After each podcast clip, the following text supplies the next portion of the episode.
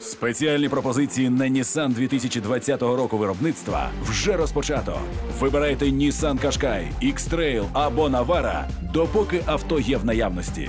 Детальна інформація на Nissan.ua та в офіційних дилерських центрах Nissan в Україні. Пропозиція діє з 1 по 31 вересня цього року за наявності у продажу.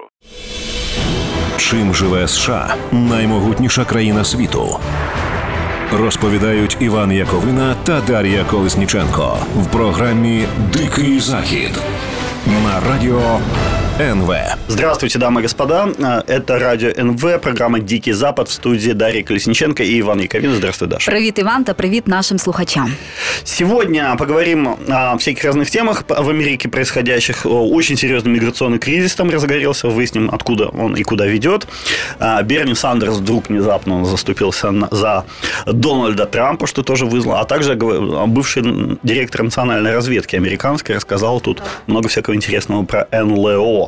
А, ну, давай начнем с Джо Байдена. Американский президент на этой неделе объявил, что видит себя президентом двух сроков. То есть, что он будет находиться у власти не 4 года, как многие а, говорят из-за его довольно почтенного возраста, а все 8 лет. Я посчитал, получается, смотри, если ему сейчас 78 лет, то через 8 лет, а, когда подойдет к концу его второй срок, предполагаемый, ему будет уже 86. Так, навіть на даний момент Байден є найстаршим, прези- найстарішим так, президентом США. До цього там Трамп м, був, так? Да, По-моєму? да, до этого был а, Трамп. А, Рейган, когда уходил, был самым старым, а, отсидев два срока, от, отработав два срока, точнее сказать. да. А, Но, а, се- да, если Байден останется действительно у власти на два срока, то он действительно может а, а, стать так, самым старым президентом А в истории Америки. Ти як думаєш, у нього будуть якісь е, сили на ще один термін президентський чи ні вже? Ну, Я маю на Мы увазі не знаем, как он, реальні. мы не знаем, как он себя чувствует. Но смотри, какая ситуация. Сейчас у Америки действительно очень хороший начинается экономический рост, это экономический подъем. Вполне вероятно, что на волне этого роста он будет довольно популярным президентом. И благодаря этому есть очень высокая, не нулевая вероятность, что он сможет, если захочет, выиграть следующие выборы тоже. Ти знаєш, я веду навіть не до не до того, чи його там оберуть чи не оберуть, а до того, чи він його фізичні можливості будуть відповідати президентським е, обов'язкам. Вот этого мы не знаем. На этой неделе мы видели, что... Да не только мы видели, весь мир видел, как он э, едва не свалился с трапа самолета, когда поднимался э, наверх перед своим вылетом в город Атланта, штат Джорджия. Так, ну я як бачила, він намагався побігти, просто так швидко піднятися і там. е, зац- Зачепився просто, впав один раз, потім, як завжди, знаєш, коли ти вже втрачаєш рівновагу, то ти вже він піднявся, потім ще раз за- зачепився, впав. Ну да, я, я думаю, как бы ничего такого ужасного в этом нет, потому что, ну, бывает, как бы я сам так несколько раз Я промахивал мимо, мимо ступеньки, А, потому что это же не на ровном месте упал, да, вот если человек стоит, а вот как было там, например, с Хиллари Клинтон, когда она там стояла, стояла, и вдруг чик, просто отключилась. Э, Вот это, или, у, кстати, у Рейгана, по-моему, то же самое З- было. Знаєш, хто ще недавно, буквально рік тому, у Меркель постійно були якісь такі приступи, Да, в неї, в неї да. там починали трястись руки, вона там взагалі вся Ее, всю тремтіла. трясло, да. Так і вона бідна там стояла, якось все-таки трималась, але вже немає. Мы Тому- не знаем, как себя чувствует Джо Байден. На самом деле, только, только он з- сам знает, как он себя чувствует. Поэтому тут приходится полагаться, как говорится, на его слово. Потому что если он чувствует в себе силы еще 7 лет работать, то, ну, наверное, он знает, о чем говорит. Но мы э, никаких объективных показателей пока нет. Вот э, нельзя считать, мне кажется, объективным показателем то, что у него там нога соскользнула со ступеньки. И он, пал. кстати, многие люди в его возрасте после такого падения и не встали бы. Ну, Так, сломали бы себе щось, як мінімум. Э, Тем более он сам совсем недавно был со сломанной ногой. Он, а помнишь, он играл с собакой и раздробился кость на ноге, если не ошибаюсь. Ти, до речі, бачиш, що собаки ці його вони перше заселилися в Білий дім, потім вони там покусали одного з працівників, їх виселили і вже знову повернули. Ну вот, да, собаки как, как это самое, там, мигрируют туда-сюда, как кочевники какие-то. А, ну смотри, в, не- в России вот это падение Джо Байдена вызвало гигантский всплеск разговоров о том, что Джо Байден там чуть ли не при смерти умирает. Там, це готов ніби підтвердження того, що в нього деменція, вони так вважають. Да, да. Почему-то вот в России очень любят говорить о том, что у него деменция. Ну, почему понятно? Потому что он обозвал э, Путина убийцей, и ну, Путину как бы ответить особо нечем на это, потому что он действительно убийца, да. Но вот поэтому говорят, что вот Джо Байдену, Джо Байдена деменция. Э, но связи с этим, кстати, я думаю, а, Путин думает, что Байден там уже совсем просто не соображает ничего, и Путин вызвал на дебаты Байдена. Так, на і я этой думаю, що у Путіна є декілька причин, так чому він міг так. Так повести себе, саме так відповісти на цю заяву Байдена. По-перше, тому що очевидно, що Путін вважає себе таким крутим хлопцем, який на дебатах з Байденом, якщо б він зійшов з розуму і погодився на них, так він би виглядав більш переконливо. По-перше, по-друге, Путін думає, що таким чином, знаєш, це для нього створює таку ілюзію того, що він е, тут ніби е, перетягнув ініціативу на себе. Що перше, як Байден його там так обізвав, ось то тепер він давай, ми з тобою вийдемо і там абсолютно порішаємо е, Да, це, ну это це да- питання. давай выйдем, действительно было похоже на вот такое, типа на сельской дискотеке. Да, порішаємо, порішаємо. Е, По-третє, Путін може хоче таким способом заявити про себе, знаєш, на міжнародній арені, тому що для нього ця міжнародна політика все-таки важлива, його там імідж якийсь політичний, так і він хоче показати, що який я там вбивця, я готовий до перемовин і так далі. По, по факту ж ці перемовини, або він просто тролить Байдена насправді. По факту, ці ж перемовини, ці дебати, вони абсолютно не мають ніякого сенсу. Зовсім нуль. Да, э, я вот с тобой согласен, что мне кажется, еще Путин просто хотел показать, что он равен Байдену по своему значению в общемировом контексте, что вот Байден есть, а есть точно такого же масштаба человек Путин. Хотя, конечно, э, вес и роль Путина в мире гораздо меньше, чем у Байдена, и вообще ни в какое сопоставление не- они не идут. Но Путин хочет себе вскарабкаться на одну ступеньку рядом с Байденом, постоять и сказать, что он тоже крутой. Так, ми трохи про зараз підемо на паузу, а потім повернемося і продовжимо. Чим живе США Наймогутніша країна світу? Розповідають Іван Яковина та Дар'я Колесніченко в програмі Дикий Захід на радіо НВ. Так, радіо НВ, програма Дикий Захід у студії. Обговорюємо політику у США, що там відбувається. Путін викликав Байдена на дебати. Е, Байден не погодився е, на ці дебати, і зараз е, США. Далі починають наступати на Росію на тлі цього всього. Зокрема, готуються санкції за вибори за за російське втручання в американські вибори. Так, Іван? Да, на, э, на этой неделе об- были анонсированы эти санкции, точнее, их анонсировали на прошлой неделе, но вести должны на этой. Пока вот, э, что на сегодня, четверг, и санкций пока до сих пор нет. Не знаю, может быть, они там на выходных запустятся, или, может быть, завтра, может быть, даже сегодня к вечеру, кто знает, потому что сейчас в Америке, естественно, э, утро пока еще. Но, э, что я хочу сказать. Э, Недавно слышал выступление э, Майкла Макфола, Э, он давал интервью, и в ходе этого интервью, по-моему, это было интервью телеканалу «Дождь», он сказал, что э, в Белом доме сейчас даже обсуждали вопрос отключения России от SWIFT, э, вот этой системы межбанковских валютных переводов, которая, э, по сути дела, похоронит российскую финансовую сферу, если действительно это отключение случится. Но он сказал, что пока, видимо, не будут это применять, пока воздержатся. Но, говорит, разговоры об этом отключении уже есть. И тут на этом фоне надо сказать, что, конечно, совсем буквально вчера появились в России новости об существенном ухудшении состояния здоровья Алексея Навального, который там в тюрьме его пытают и так далее. И, в общем, возможно, из-за этого ухудшения здоровья вот эти банковские санкции все-таки будут введены. И я пот- предполагаю, американцы не вводят свои санкции, вот эти новые за вмешательство, просто из-за того, что хотят понять- выяснить, что там с Навальным. Если у Навального дела совсем плохо, то влепят очень серьезные санкции. Ну, взагалі, зараз США намагаються якимось чином стримати все таки Росію, так поставити її на місце і російську Да, владу, да. щоб вони все таки спокоїлись трохи, тому що дивись. Минулі санкції там постійно вони ж спочатку окупації вводяться, і по факту нічого не змінюється. Там Росія і далі собі спокійно втручається в америка- американські вибори. Так само вона далі там проводить ці кібератаки на Да, американські. это ну, потому что при Трампе никаких серьезных санкций-то и не вводилось. Вот Тому вот сейчас давай поговоримо, як Байден може так відреагувати на Росію таким чином, щоб все таки усмирити Путіна, трохи втихомирити його. А, ну, вот эти санкции против SWIFT, вот этой системы а, банковских переводов. Потом, а, сегодня, на этой неделе, точнее, один из министров российских говорил, что а, будет очень сильный удар по российской экономике, если будут введены санкции против, а, точнее, если будет введен полный запрет на экспорт высокотехнологичной продукции из США в Россию. Что имеется в виду?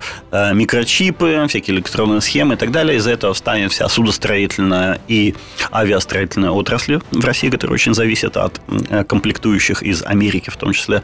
Э, Ну и помимо всего прочего, самое главное, что самое уязвимое место России, это э, материалы и комплектующие, всякие оборудования для добычи нефти и газа. Є Так. Это все идет из, э, все это западное, Э, все абсолютно все оборудование для добычи нефти и газа западное в России, ну там за редчайшим исключением, э, потому что это очень высокотехнологичная сфера стала в последнее время, А особенно там, где нефть так называемая тяжелая, добывать ее тяжело, там нужно очень очень очень крутое оборудование, только западом производимое. Ти- Если его оборудования не будет, они не смогут добывать ни нефть, ни Ти газ. знаєш, як на мене, тут е, американській владі потрібно ще зробити декілька кроків, окрім санкцій. Ну, по-перше, що щодо санкцій, так само зв'язано, е, це остаточне припинення будівництва північного потоку 2 Яке Ну, воно це не зовсім дуже американське. так, ну воно би сильно вдарило. Я маю на увазі, щоб послабити Путіна.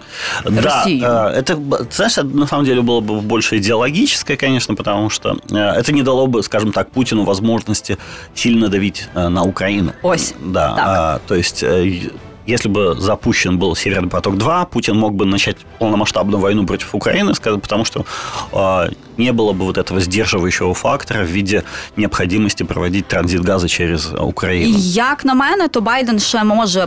Попробувати так переконати Німеччину та Францію і- і про йти більш проти Росії, так і зробити щось типу якоїсь міжнародної коаліції проти Путіна, щось таке. А, ну, уже, э, ты с- видишь, уже в отношении Китая они делают такое. То есть э, с- на этой неделе американцы приняли санкции совместно с европейцами, одинаковые, абсолютно идентичные санкции против тех китайцев, э, тех китайских руководителей, кто отвечает за геноцид уйгуров а, в Синьцзинь, уйгар, уйгурском автономном округе.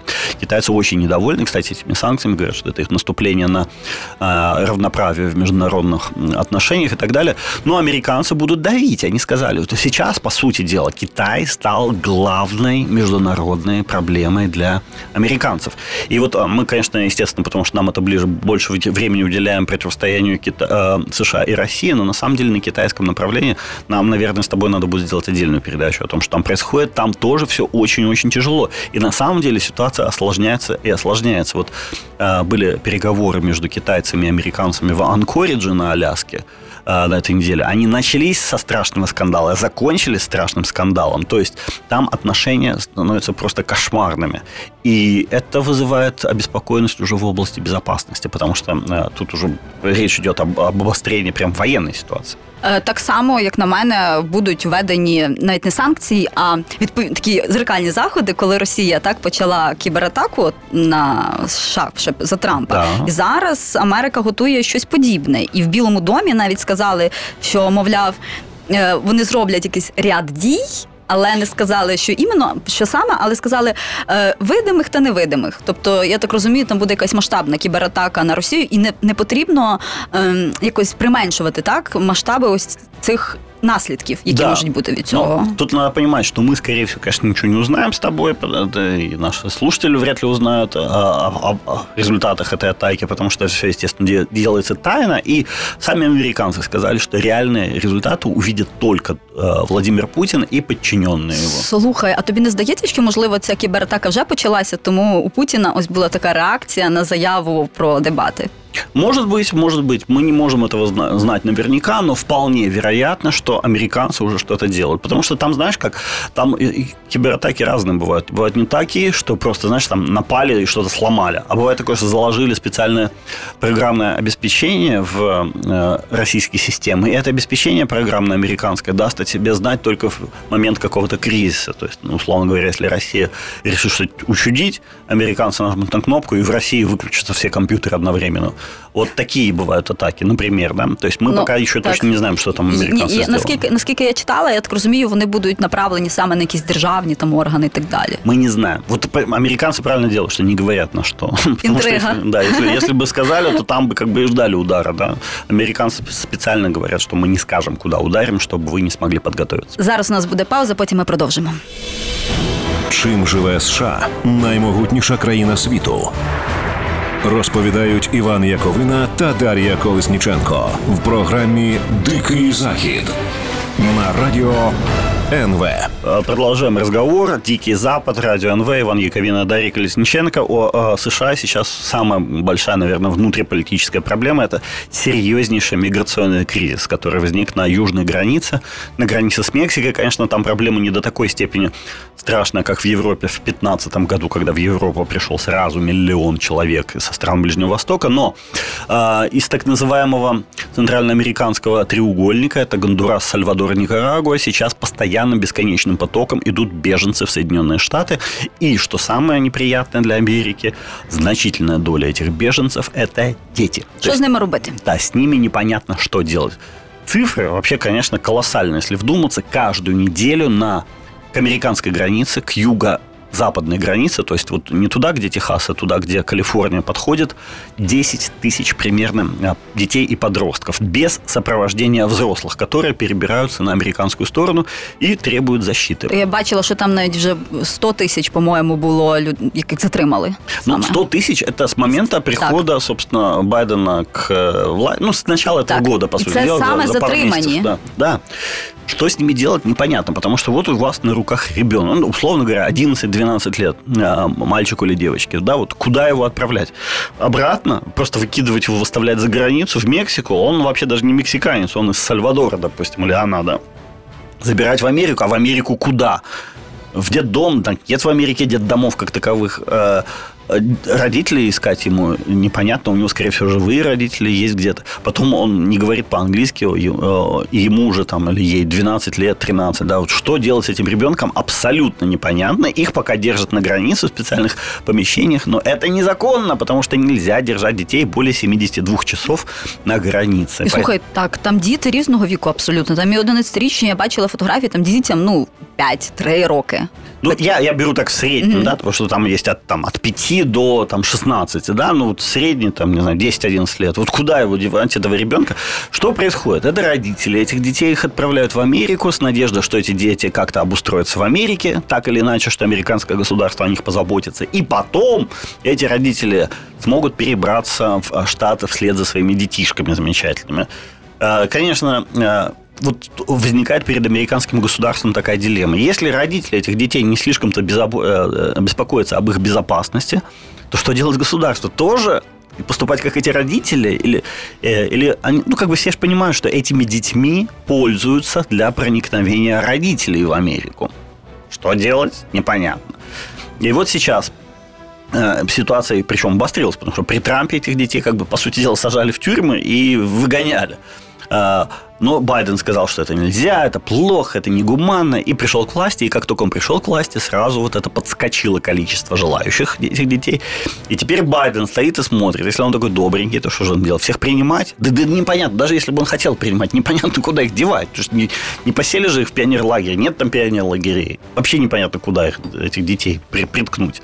И вот такая вот проблемка, да, сейчас. Е, дивись, просто тут їх не потрібно пускати, тому що зараз це діти, а через там 10, так, 20 років це будуть дорослі. І якщо їх в таких масштабах туди пускати, то ні до чого доброго це не приведе і приведе до того, що сталося в Європі, де просто в європейських там столицях валом мігрантів Да. Які тиняються по вулицях, нічим не займаються, там приймають наркотики, все таке. Да, потом эти- они же действительно, эти дети, как правило, школу не посещали. Они даже английского языка не знают. Тут это абсолютно так асоциальные элементы, которые изначально приходят к себе. Ан- англійську мову, я думаю, вони могли би вивчити, але справа в тому, що потім не зрозуміло, що буде з роботою, тому що х- нехай якась частина з них піде кудись на якісь. Ну зрозуміло, там вони не стануть якимись крутими лікарями чи юристами і так далі. Але як і Ну, частина під- робочими так, разве так що, на да. якусь мінімальну зарплату піде, а частина з них все таки, думаю, захоче більше грошей. А гроші як такі беруться? Криміна- Через кримінальні, кримінальний, так, да, через кримінал- кримінальні різні штуки. Це наркотики, зброя. В Америке действует огромное количество центрально, вот я имею в виду в США действует огромное количество центральноамериканских вот этих организованных преступных банд,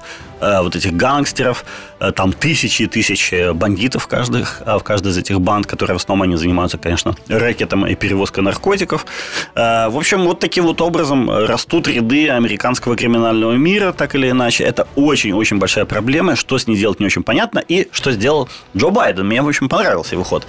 Во-первых, э, э, он назначил ответственным за решение этого кризиса кого? Своего вице-президентшу Камалу Хэрис, э, которая, когда Байден упал с трапа, я думаю, она уже сидела и потирала свои лапки и говорит, ага, вот старый пень, сейчас, значит, это самое, э, и я стану первой в истории США президентшей уже не отбросившуюся эту ненавистную приставку вице, и вот давай, Байден, падай кубарем с этого трапа еще разок, и, в общем, вот она, э, долгожданная возможность стать главной. Но Байден, я так понял, что решил, что нет-нет-нет, дорогая, что ты слишком вперед паровоза бежишь, и э, сделал ее главной за э, решение самой нерешаемой проблемы. Там, где рейтинг Камалы Хэрис, скорее всего, просто будет погребен под обломками а, вот это решение миграционной проблемы. В общем, как, короче говоря, он сделал по-хитрому. Он как бы отпилил Камал, Камалу Хэрис от а, возможности стать президентом. А Камала що там робить? Як вона вирішує це питання? Пока ничего. Она, Взагалі? она сказала пока, да, это очень серьезная проблема, она, но решать ее надо. Ну, вот надо, ты и решай. И а, я так думаю, ее, ее, так сказать, нагрозили. Почему? Потому что Камала Хэрис, в общем-то, особо не скрывала того, что в 2024 году она собирается зайняти місце Джо Байдена в Білому домі. Ну, будемо чекати якихось її подальших подій. І після цього і не, не, не думаю, що якщо вона якось неправильно вийде з цієї, цієї ситуації, що у неї буде можливість все-таки стати президенткою. Ну, ти знаєш, якщо вона рішить цю проблему, вдруг, мало ли, да, то... Не то, думаю, честно ну, ну, я тоже не думаю, но вдруг решит, тогда у нее будут все возможности стать президентом. Причем, знаешь, интересно, начали уже решать, знаешь как? гаитян. Пока это не савадорцы, не никругуанцы, а гаитян, про которых некому позаботиться, их собирают просто пачками запихивают чуть ли не в э, э, какие-то там самолеты, чуть ли не в товарные вот эти, и так, отвозят на Гаїт, так, на Гаїті домой на цих так, сол, солнечний Гаїті. Вони ж знайшли якийсь закон там ще 42-го року. Да, да, сказать, что гаитяне там что не соответствуют по каким-то эпидемиологическим представлениям. В общем, этих гаитян просто как скот собирают и высаживают на Гаити, и все. И за, Гаити, за гаитян заступиться некому, по сути дела. И так уже тысячи и тысячи этих несчастных гаитян Может, это депортировали. Пробна версия да, я думаю, что может быть Камала Хэрис на это дело посмотрит. Ага, с, гаитянами прикатила. Давай-ка с сальвадорцами тоже самое устроим. Их там, может, будут сбрасывать с парашютом над Сальвадором или как ничего-нибудь еще из этой серии. В общем, а, я, кстати, Камала Хэрис реально очень жесткий политик, и, в принципе, она может решиться на какое-то не самое Кол... гуманное решение этой проблемы. Колышняя прокурорша, что она? Да, да, да, то есть это вполне запросто. Ладно, давай, у нас еще замечательные веселенькие новости остались. Мы на последнюю часть их оставим сейчас. Оставайтесь с нами Зараз ми вернемся. Чим живе США наймогутніша країна світу? Розповідають Іван Яковина та Дар'я Колесніченко в програмі Дикий Захід на радіо НВ. Продолжаем разговор. Иван Яковина, Дарья Колесниченко. А, в студии радио НВ. А, программа «Дикий Запад». Берни Сандерс, мой любимый сенатор от штата Вермонт. У меня, кстати, кто видит нас в Ютубе, у меня футболка с Берни Сандерсом еще с 16 года осталась, когда он там избирался в президенты. Так вот, а, Берни Сандерс на этой неделе внезапно абсолютно заступился за Дональда Трампа. Ну, вообще говоря, он, конечно, заступался за свободу слова, но так получилось, что и Трамп тоже доброе слово услышал от Сандерса. Дело в чем? Э, Сандерс сказал, что он э, не нравится ему ситуация, когда э, платформы такие как Twitter, Facebook, YouTube э, кого-то исключают, изгоняют. И он говорит, я, конечно, терпеть не могу Трампа, Трамп э, плохой, Трамп нехороший, Трамп лжец, расист, ксенофоб и так далее, но я все равно не чувствую себя комфортно. Мне не нравится, когда даже такого человека лишают права высказывать свое слово в Твиттере. І е, що ти думаєш, Даша? Слухай, ну я думаю, що вони мають право виключати, тому що, по-перше, дивлячись, що людина каже, це перше, на тих платформах. А по-друге, це ж не не державна якась структура, розумієш? Це приватна структура. Власнику не сподобалось. Ну, до, до побачення. Да, ну понимаешь, в последнее время вот эти частные организации, частные компании, типа Фейсбука, да, они стали настолько уже важными, как а, предмет, как инфраструктура уже типа телефоны или, или я даже не знаю, дор- автомобильных дорог, да, которые они формально как бы частные, но на самом деле являются э, настолько важны для функціонування общества, що вони вже не можуть бути розцінені просто як частні. Я розумію, про що ти говориш, але давай, якщо повертатися саме до Дональда Трампа, то його було за що виключати. Тому що якщо ви його не вигнали з Твіттера, він би далі почав там закликати всіх до Бог знати чого, до того, щоб там брали штурмом капітолій. що в нього вкрали вибори і все таке. А потім хто би за це відповідав? Незрозуміло, куди би воно просто повернуло. Ну, тут есть того Ну, вообще, Так вот что его се- вы- выгнать? сейчас, сейчас, вот если бы ты была главная, ты бы вернула твиттер, э, твиттер Трампу? Ні. Йому його і не, не повернуть. До речі, ж заявили власники, що навіть якщо Трамп буде балотуватися на президентських виборах майбутніх, то йому ніхто не буде о, с- там знову створювати так акаунт. Але е, Трамп знайшов вихід з положення, як він вирішив, і заявив вже його радник, точніше, заявив про те, що Трамп готується от б- най- найближчим часом запустити свою власну соціальну мережу, яка буде просто, як сказав е, Джейсон Міллер, його радник, що це буде просто бомба. Да, но это будет э, очевидно, учитывая то, что у Трампа был опыт создания своих казино и э, прекрасных отношений с э, женщинами, так сказать, с пониженной социальной ответственностью, у него будет э, вот своя соцсеть с блэкджеком и э, понятно чем. Но И с жінками. Да, да, то есть в прямом смысле слова. Ну что ж, я могу пожелать Трампу со- э, как бы успеха. Я даже, наверное, зарегистрируюсь в его соцсети, когда она появится. Мне Можливо, кажется, это це- будет так, интересно. Можливо, це навіть перший крок до власного телеканалу. Його. Да, он было много было разговоров о том, что он собирается создать свой телеканал. Но это действительно очень много денег надо. Плюс там такая... Сейчас, знаешь, последние, по последним цифрам CNN, например, смотреть, э, ну, аудитория CNN с февраля, з января, извини, упала на 40% сейчас. Хай краще зробить якийсь- 40%, почти в два раза. Хай краще зробить якийсь там канал в Телеграмі собі. Та все. Ну, тоже вариант, но он боится, я думаю, побоится. Он хочет, чтобы полностью был под его контролем. Еще одна новость, которая мне супер понравилась. А, У Трампа в свое время был директор национальной разведки, человек, которого звали Джон Рэдклифф. А, Человек такой странный, но, в общем, все равно он был начальником всей американской разведки. да, так или иначе, под его, так сказать, опекой находились и ЦРУ, и НСА, и все остальные. И вот на этой неделе он объявил, что у американского государства есть огромное просто количество информации по неопознанным летающим объектам. А, Сказал, что есть э, видео того, как какие-то предметы летают э, быстрее скорости звука, при этом не переходят звуковой барьер. Знаешь, когда переходит самолет звуковой барьер, раздается громкий хлопок, очень такой бум. Вот он по-английски называется Sonic Boom. Он говорит, вот они переходят звуковой барьер, и ничего не происходит. Они меняют свою траекторию каким-то образом, там, немыслимым и так далее. Он говорит, ну да, у нас все это задокументировано. Говорит, мы всегда, всегда первым делом ищем какое-то рациональное объяснение тому, что мы сняли, что нашли там наши какие-то сотрудники или военные, говорит, ну, иногда нет никаких объяснений, просто они отсутствуют. Іван, Да. ти думаєш, що інопланетяни існують? Я, честно говоря, сомневаюсь в этом. Ну, что, э, это что-то другое, я думаю, скорее всего. Но тут надо, знаешь, что сказать? Совсем недавно с аналогичными абсолютно заявлениями выступал Гарри Рид. Э, ну, сейчас уже этого политика подзабыли, но во времена Обамы это был лидер сенатского большинства, то есть лидер большинства демократов в Сенате тогда. Э, это очень уважаемый политик, который действительно пользуется заслуженным уважением в Америке. И он тоже говорил, да, у нас огромное количество информации, но всегда как бы правительственные структуры выступали против того, чтобы ее рассекречивать. Но вот этот Редклифф сказал, что перед своим уходом с поста директора национальной разведки он подготовил все документы для рассекречивания этой самой информации по НЛО и сказал, что вы себе не представляете, как много у нас этой информации, и что она, видимо, в ближайшее время будет рассекречена. Так, на цій інтригуючій просто ноті ми будемо закінчувати сьогоднішній випуск. Да, с вами, с вами в студии работали инопланетяне Дарья Колесниченко. Та Іван Яковина. Да, да прибудет с вами силы пока-пока. Пока. Дикий захід на радіо НВ.